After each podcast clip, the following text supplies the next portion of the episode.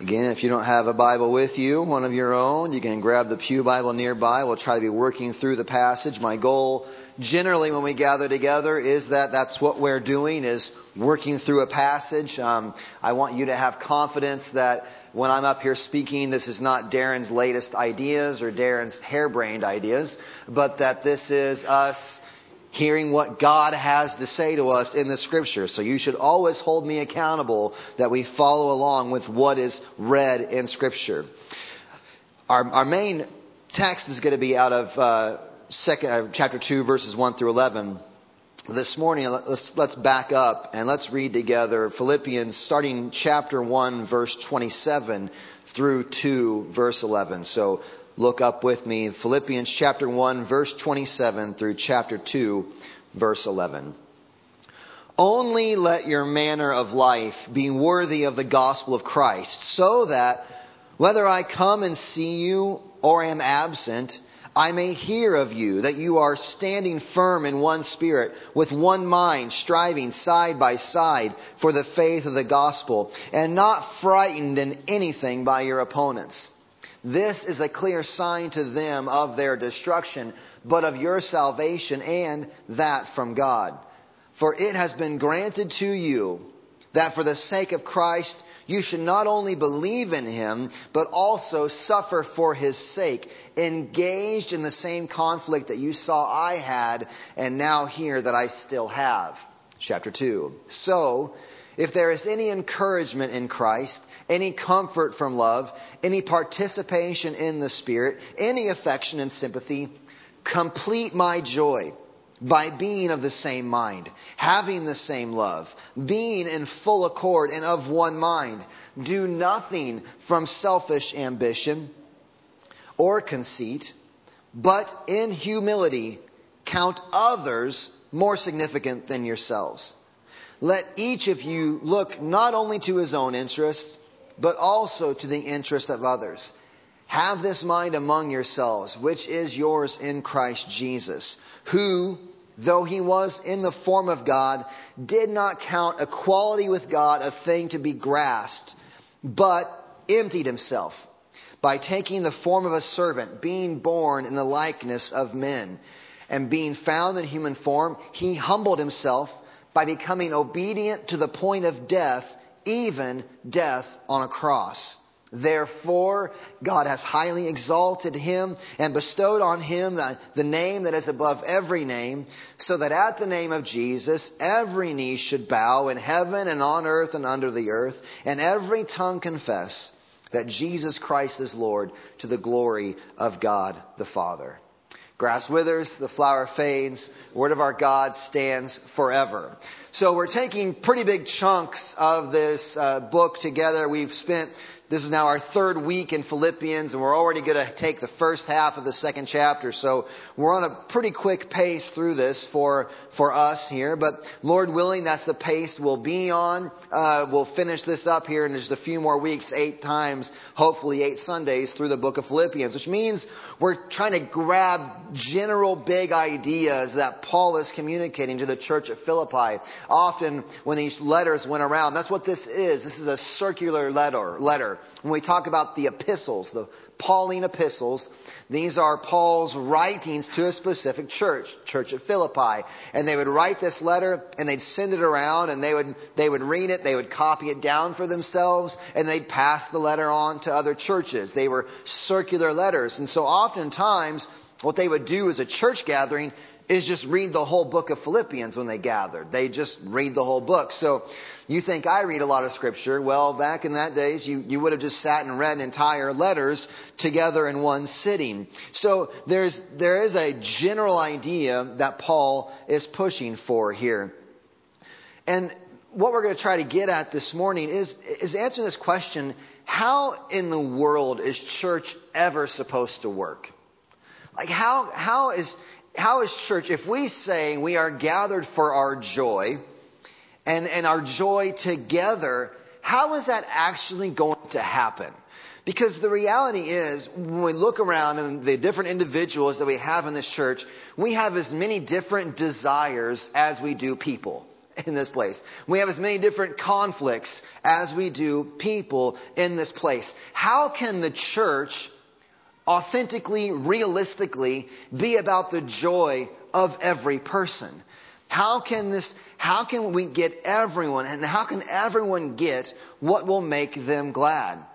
The reality is that we have a, concept of happiness and joy in our world today that says, I'll be happy when I get what I want, right? Or I'll be glad when people make much of me. That's, that's the idea we have of happiness. When people applaud me, when people think well of me, when I get the recognition that I am due, then I will be glad. Then I'll have joy. And when we take that mindset, I'm the center of life. I'm the center of the universe. People should recognize me and I'll be happy when I get my due. When we take that and we roll it into the church, we have a disaster. When everyone's desire to be made much of is put front and center, we have a disaster. So it makes us ask the question, is true joy when others are caught up in making much of us, or when we are caught up with others in making much of something else that we all find worth celebrating. Is true joy when others are caught up in making much of you. I'll be happy when everyone sees how great I am and I'm valued and I'm, I'm recognized as this wonderful person that I am. Then I'll be happy. Is that true joy? Or is true joy when you and others gather around something else that is truly valuable, truly treas- truly worth treasuring and celebrating that one great thing? And that's the argument that Paul is working on. Is this idea of your true joy is gathering around something that is truly valuable and celebrating it. That's why our main idea for this morning is that our joy is completed in our gathering together around the gospel. That's the main idea. Our joy is completed. Paul speaks, uses that language, complete my joy. Our joy is completed in our gathering together around the gospel, not in making others gather around ourselves. And we kind of all know this, right? So some of the greatest moments of joy are the times that you share with others as you enjoy something outside of yourselves. One of the most celebrated things in our community is Raider football. That was the right answer. If you were thinking something else, you were wrong. One of the most celebrated things in our community is Raider football. And you go there, I mean, I like Raider basketball too, but so you, you go to this event and everyone up in the stands watches the team play. And when the team wins, everyone's high-fiving each other and celebrating and you know we there is this there's this sense of enjoyment and what did the people in the stands have to do with what happened on the field absolutely nothing right so you ever you ever uh, watch the super bowl with a group of people and you're all in your in your house and in this room watching the TV cheering out loud for your team to do well. They can't hear you. And, and, yet there's this shared experience and this shared joy that when your team that you're all cheering for scores a touchdown or makes the interception, or does something like that, you all are enjoying and celebrating something that you had nothing to do with. Isn't that a little odd? I mean, why would you celebrate this thing that's outside of you? But they are, they are these great moments of joy when the team succeeds and does well. You're not celebrating something you've done, but you're joining together with others and celebrating something else that has been done.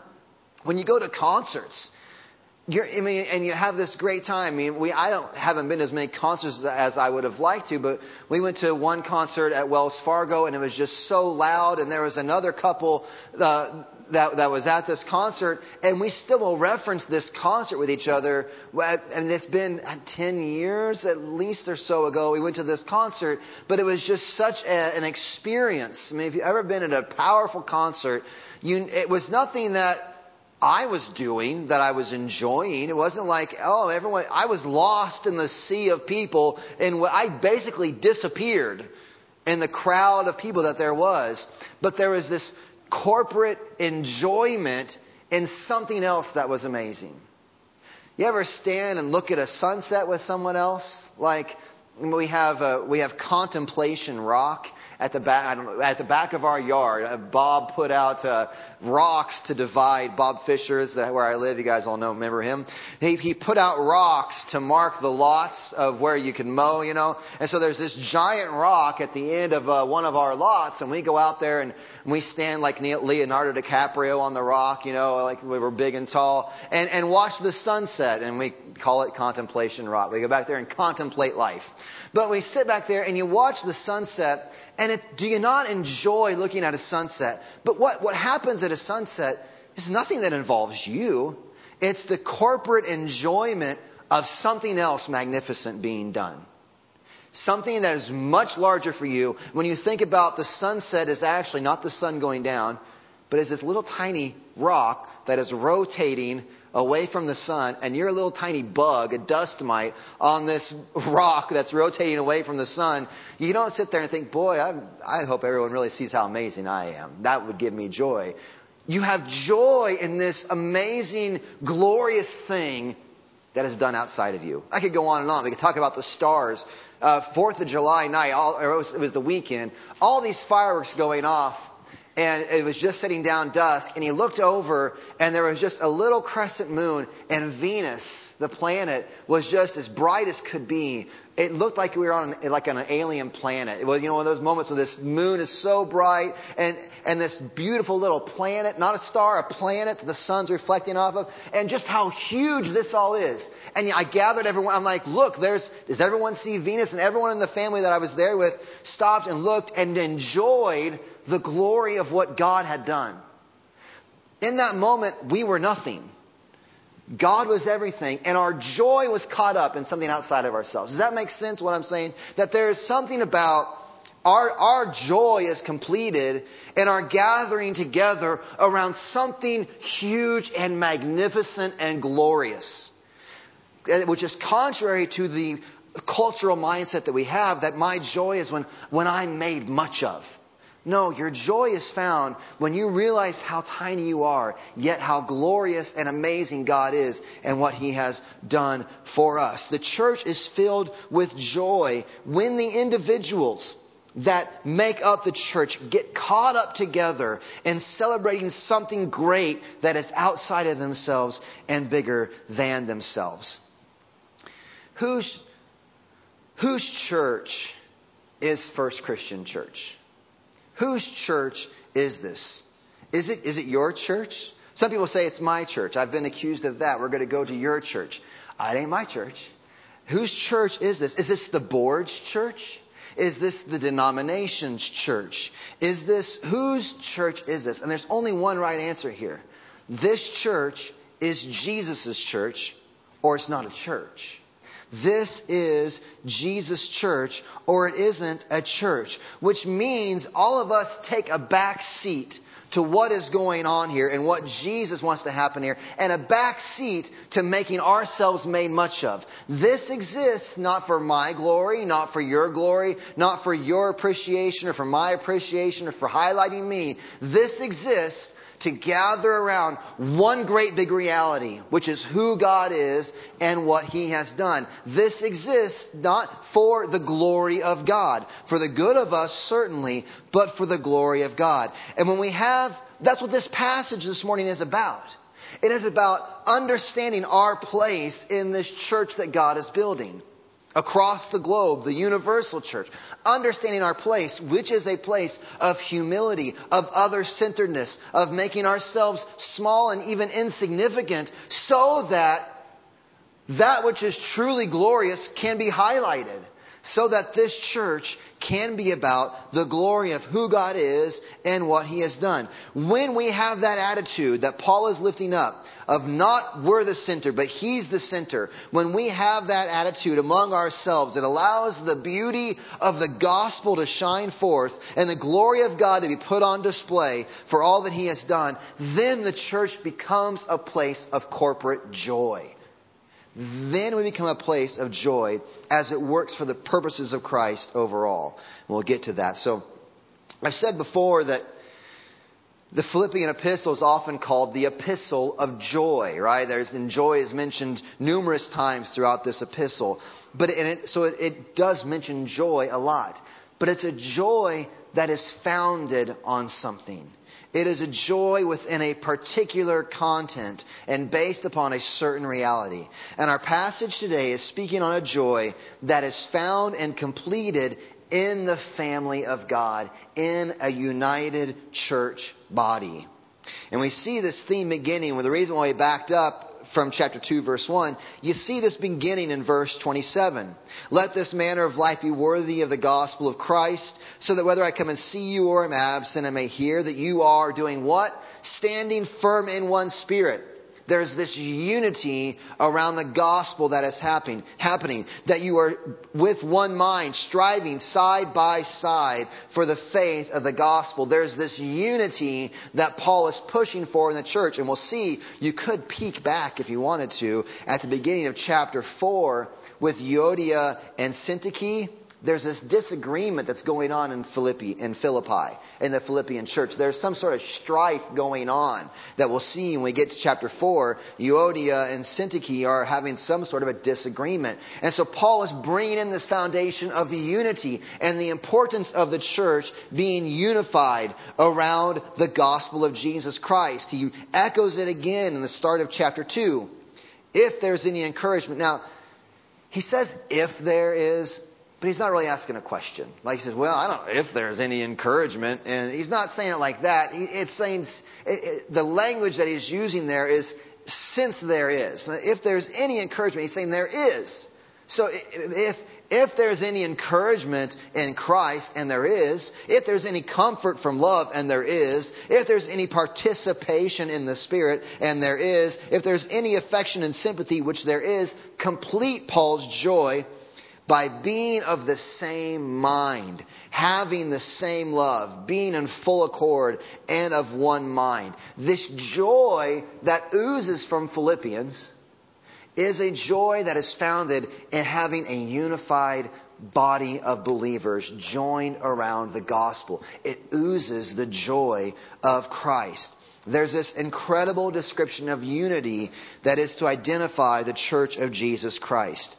Paul, in these next few verses, is going to discuss the ways that we can build this kind of fellowship. But before we get to that, just briefly, let me start with just saying the obvious, lest it go unsaid. You cannot build any kind of fellowship when you never gather with those that you are to build fellowship with. You, um, you get, in order to build unity together, you have to actually be together. Like you can't build a faux unity, which is we never get together, but we're unified. Well, that's kind of um, uh, that's a bag of hot air. There's nothing really to it. It's it's a pretend unity that doesn't really exist. One of the saddest details of of our church and I, I, I, just share this for your prayerful consideration because it, it does break my heart in trying to figure out what's going on. Is that one of the saddest details is that we have 340 members on our books, yet 50 or 60 in regular attendance with us. What is going on with that? The sadness that comes with that it's not that, well, we only have so few attendees. It's not that I'm so upset about the, we only have the so many regular attendance, because I, as though, well, if we just had bigger numbers, then we could hang our hat on, well, at least we have this many people coming to church. The sadness is that there are so many who are connected enough to us to have their name on a list, yet they are not close enough to have their joy completed by having true fellowship. That's where the heartbreak is. The heartbreak is not, well, um, we want bigger numbers so we can pat ourselves on the back. The heartbreak is there are people who are close enough to be associated with us, but they are missing out on the joy that is completed in being unified around the glory of the gospel together. And so when you don't have that, when you're not gathering around on that, what they are missing out on is not we get to have elevated numbers so we can feel good about ourselves. The individuals You are, when, when you neglect the church fellowship, when you neglect gathering together with other Christians, you are missing out on the joy that comes from gathering with other believers in the joy that is found in the gospel.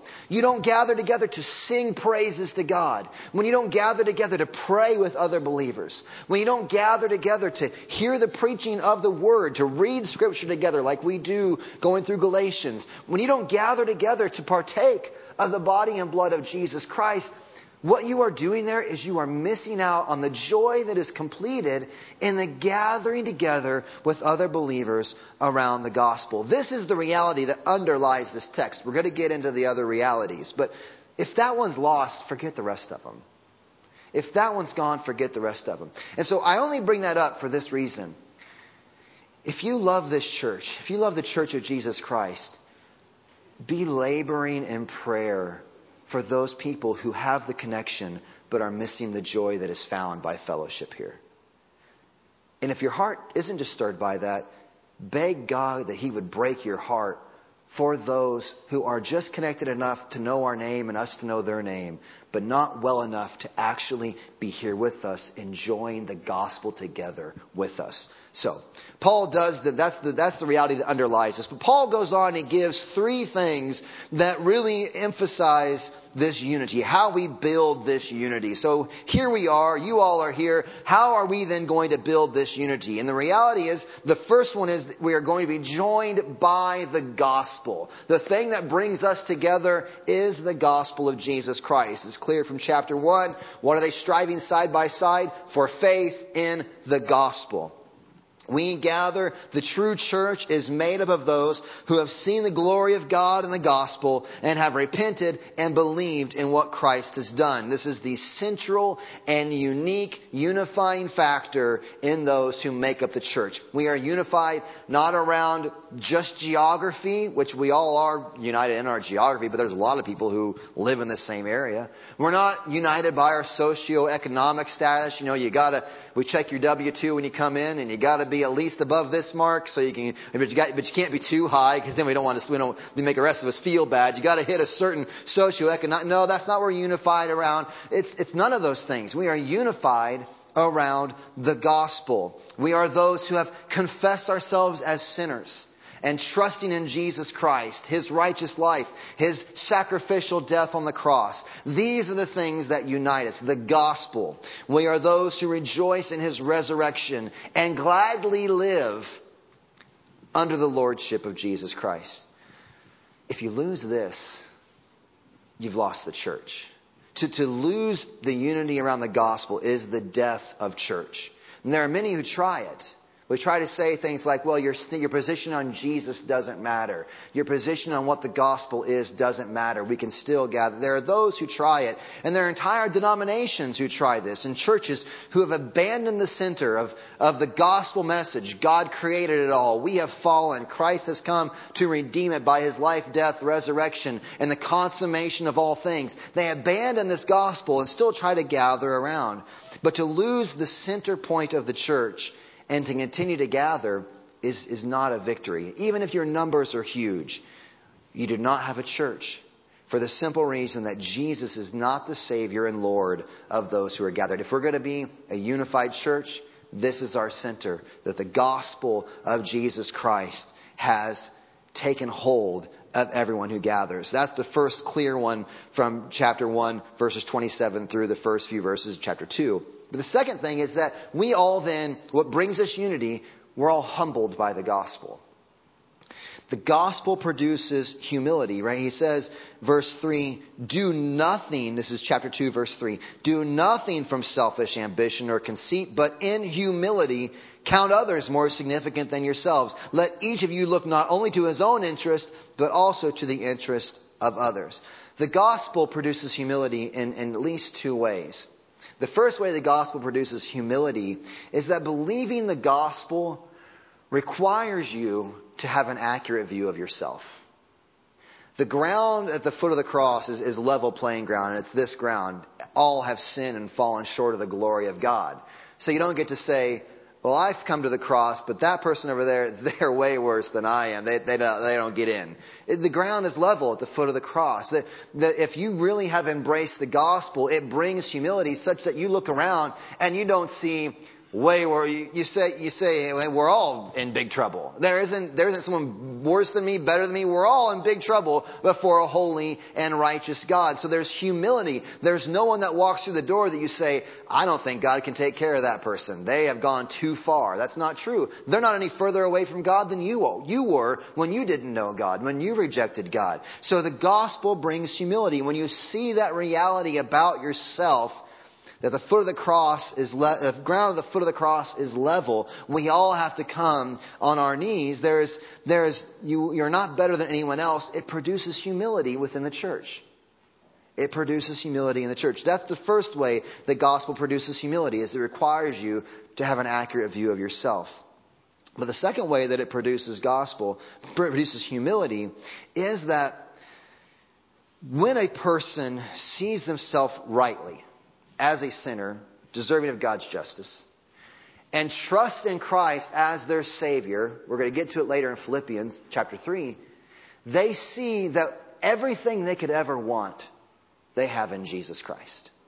They have a, a promised hope. They have a promised future. They have something so sure and so certain, there is nothing that can steal it away. So it produces humility in the Christian because they say, if, if this person walks up and I lose the argument, or I lose my dignity, or I lose my status, or I lose my reputation, or I lose, lose, I lose all these things. Maybe they, maybe they actually hurt me, they harm me, and I've, I've lost a, a piece of, I've, I've invested in a life, and I, and I've, and I, they, they've walked away and they've wounded me they've hurt me. A Christian is, is humbled to be able to do that to give themselves, to pour themselves out, to spend themselves upon others because they know that in having Christ, they have something nothing can take away.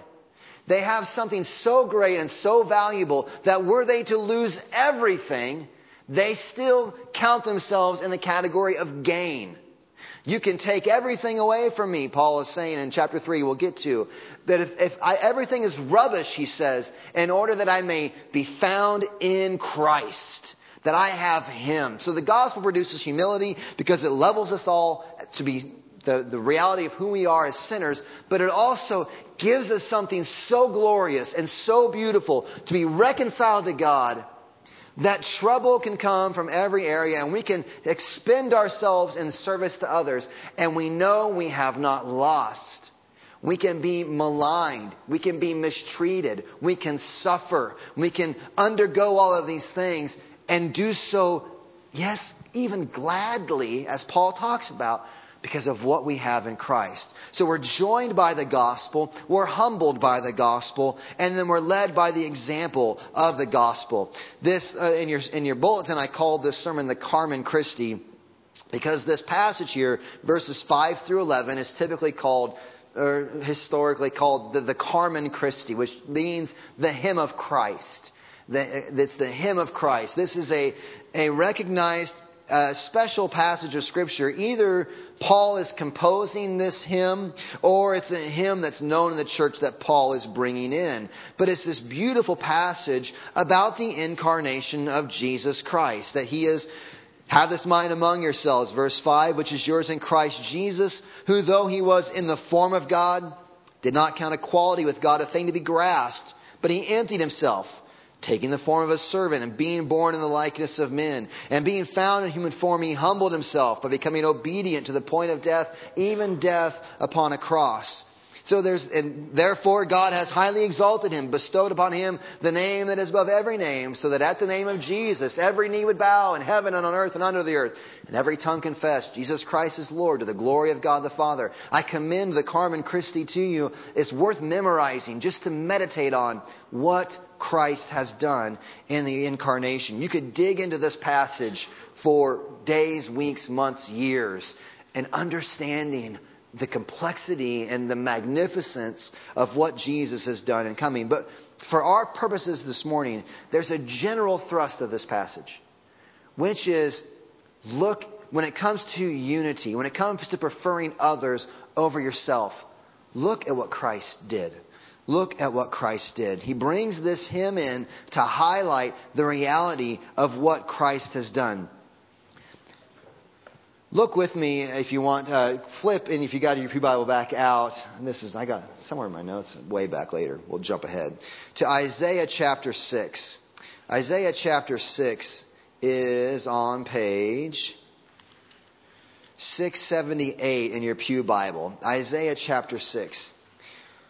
When this attitude infiltrates the church, the attitude that we talked about, when, when, when joy is found when others make much of me, when that infiltrates a church, it, ruin, it brings disunity and disaster. You get a group of people who are constantly arguing over, I want church to be this way. You know, I want this color of carpet. I want this kind of music. I want this order of service. I want the temperature of the room to be at this temperature. I want uh, these programs to run. I don't want these programs to run. I want all these certain, and when, when, and when, when your opinion, when your value, when your identity becomes the thing that is chief in the church, it enters, it goes into disaster.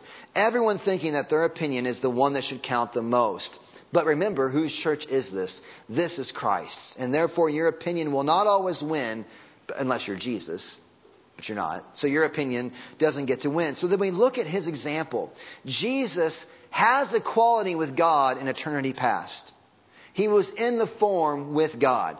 What did that look like? Isaiah chapter 6 page 678. Isaiah chapter 6. In the, this is Isaiah writing. In the year that King Uzziah died, I saw the Lord sitting upon a throne, high and lifted up, and the train of his robe filled the temple. Above him stood the seraphim.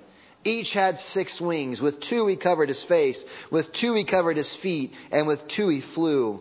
And one called to another and said, Holy, holy, holy is the Lord of hosts. The whole earth is full of his glory. And the foundations of the threshold shook at the voice of him who called, and the house was filled with smoke. And I said, Woe is me, Isaiah says, for I am lost, for I am a man of unclean lips, and I dwell in the midst of a people of unclean lips. For my eyes have seen the King, the Lord of hosts. This is the throne room that Christ inhibited, inhabited, inhibited, inhabited, that he lived before his incarnation. This is where he lived. Worship to him. Holy, holy, holy is the Lord God Almighty. This is where he existed eternally with God the Father before anything ever was. This is where he lived. Ceaseless praise. Before anything is created through him, as Colossians tells us, this is where he exists. He has rights. No one else can even comprehend. Rights as the creator, the one whom through all things were made. He has rights. You want to talk about your rights? Christ has rights unfathomable to us. And what does he do? Philippians 2. He's in the form of God. He does not count equality with God a thing to be grasped. Now, that's not meaning that Jesus is trying to get rights.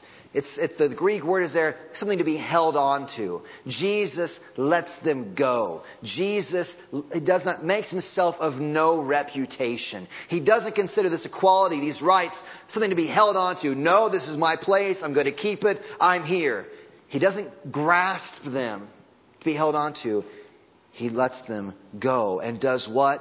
He empties himself. He takes the form of a servant, being born in the likeness of men. What does Jesus do with the rights he has? He doesn't cling to them, but he releases them. He takes on the form of a servant, becomes submissive, but not just submission, submission to the point of death, but not just submission unto death, submission to death upon a cruel cross. This is the attitude of Christ putting himself aside, counting others more significant, letting go of his rights so that others could benefit. This is the attitude of Christ. This is the unity that is produced in the church around the gospel, humbled by the gospel, and given the example of the gospel.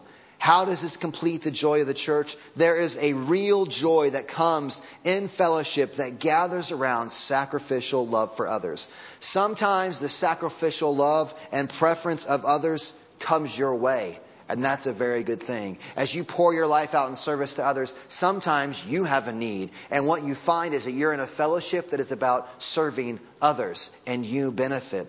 But for all who will be humbled, how other ways this produces joy is that for all those who will be humbled, there will be an exaltation. We see at the end of this passage, Jesus Christ is going to be exalted. He's going to be given the glory that he earns, that he deserves in this giving of himself.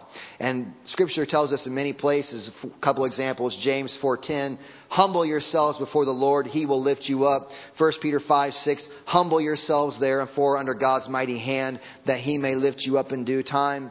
See how this hymn ends with the exaltation of Christ. The day is coming all will bow the knee to him and sing his praises. But we have the chance to do so willingly today. One day everyone will do this, whether they want to or not. They will bow their knee and they will confess.